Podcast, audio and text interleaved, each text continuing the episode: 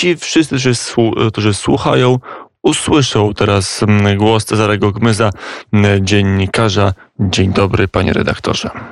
Dzień dobry, witam państwa, czy też dobry wieczór, bo u was już pewnie ciemno. U nas ciemno, w Niemczech nie wiem, czy już ciemno, czy nie ciemno. Nie wiem, gdzie pan redaktor w ogóle jest tak właściwie. No jestem w Berlinie, się... zapada zmrok. Nie, to u nas już ciemno całkiem w Warszawie.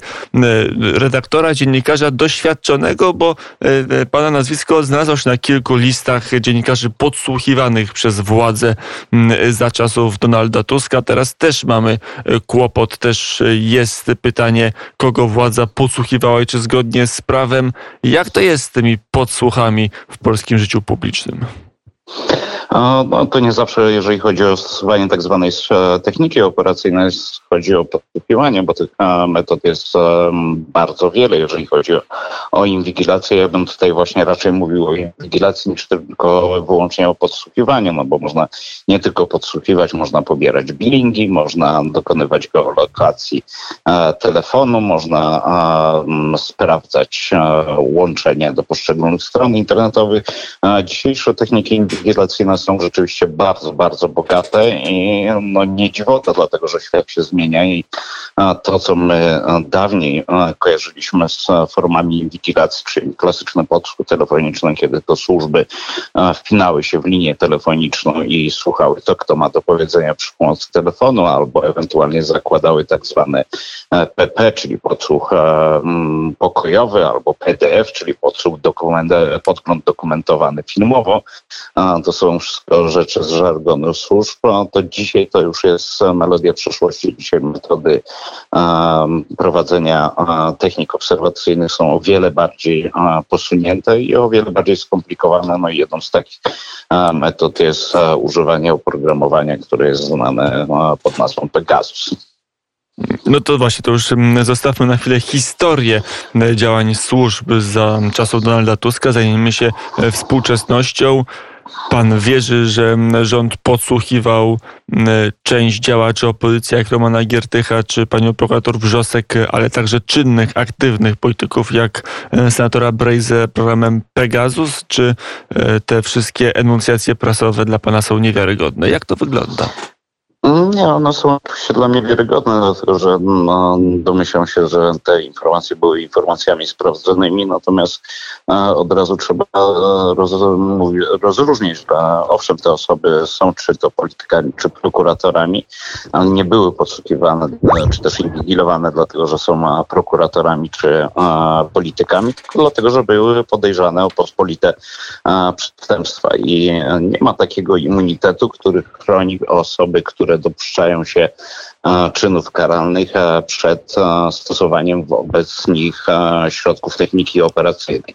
Ale od razu trzeba zaznaczyć, że te środki mogą być stosowane tylko i wyłącznie w określony sposób i zawsze w, no, wyjątkiem tak zwanych przypadków niecierpiących zwłoki, ale w momencie, w którym toczy się jakaś sprawa operacyjna prowadzona przez jedną ze służb specjalnych, czy też policję, bo to nie tylko służby specjalne dysponują tego typu środkami, to wówczas wymagana jest po pierwsze zgoda prokuratora generalnego. Oczywiście nie każdy wniosek posłów wpisuje osobiście Bogdan Świeczkowski, który, czy Zbigniew Ziobro, ale to, są, to jest wyspecjalizowana komórka w prokuraturze generalnej, ale to oczywiście nie starczy, żeby takie działania wszcząć.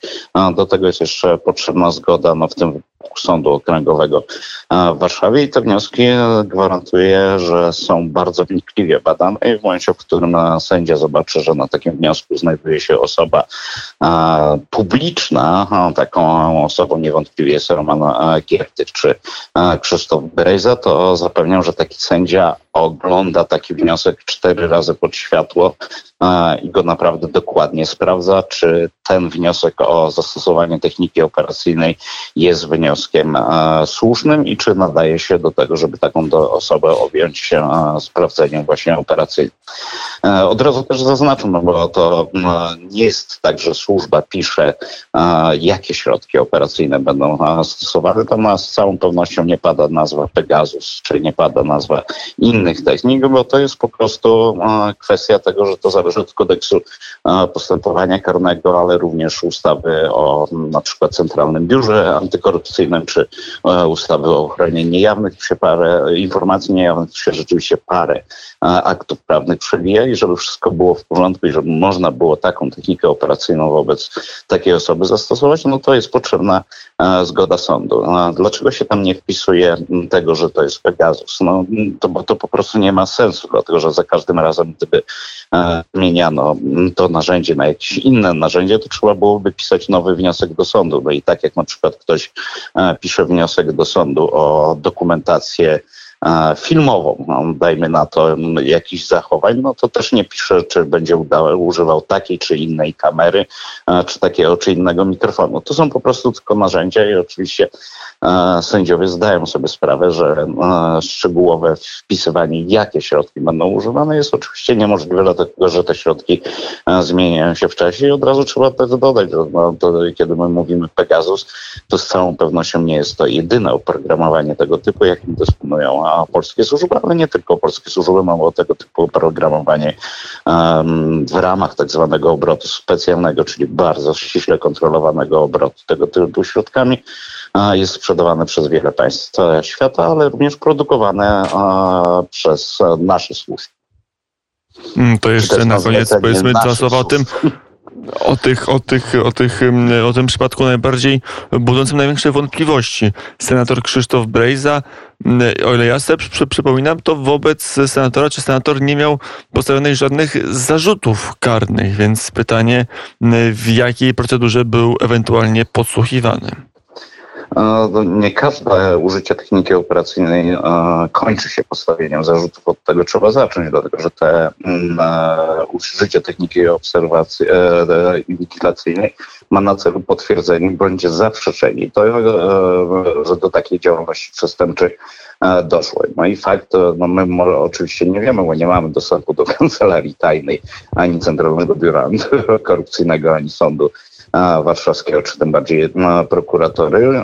Być może takie zarzuty się w tej chwili piszą, bądź już zostały napisane, natomiast to nie zawsze ta osoba, która jest sobie objęta techniką operacyjną, jest głównym sprawcą danego, czy też podejrzewana o główne sprawstwo całego procederu przestępczego. Bardzo często w momencie, w którym na przykład mamy do czynienia z zorganizowanymi grupami przestępczymi obejmuje się techniką inwigilacyjną czy też operacyjną również inne osoby, co do których zachodzi podejrzenie, że mogą brać udział w przestępczym procederze. I gdyby się to nie potwierdziło na skutek stosowania takich środków operacyjnych, takie podsłuchy z mocy prawa muszą podsłuchy, czy też kontrola korespondencji, bo to też jest przecież immamentną częścią spraw operacyjnych. Takie, takie materiały muszą ulec zniszczeniu. Podobnie muszą one ulec zniszczeniu, gdyby w trakcie kontroli operacyjnej wygrało się na przykład, no, bo ten argument podnosi Roman Giertych, że on jest czynnym adwokatem i że łamano rzekomą tajemnicę E, obrończą. W momencie, w którym by się znalazły takie treści, no to ten materiał jest absolutnie nie, nie do użycia e, w postępowaniu i on podlega zniszczeniu. To jest zresztą zniszczenie dokonywane komisyjnie i ten materiał po prostu przestaje istnieć i nie można go wykorzystywać w żadnej możliwej. E, powiedział Cezary Gmys, dziennikarz Tygodnik do Rzeczy, korespondent Telewizji Polskiej w Berlinie. Dziękuję bardzo za rozmowę. Dziękuję bardzo. Mm, I do usłyszenia.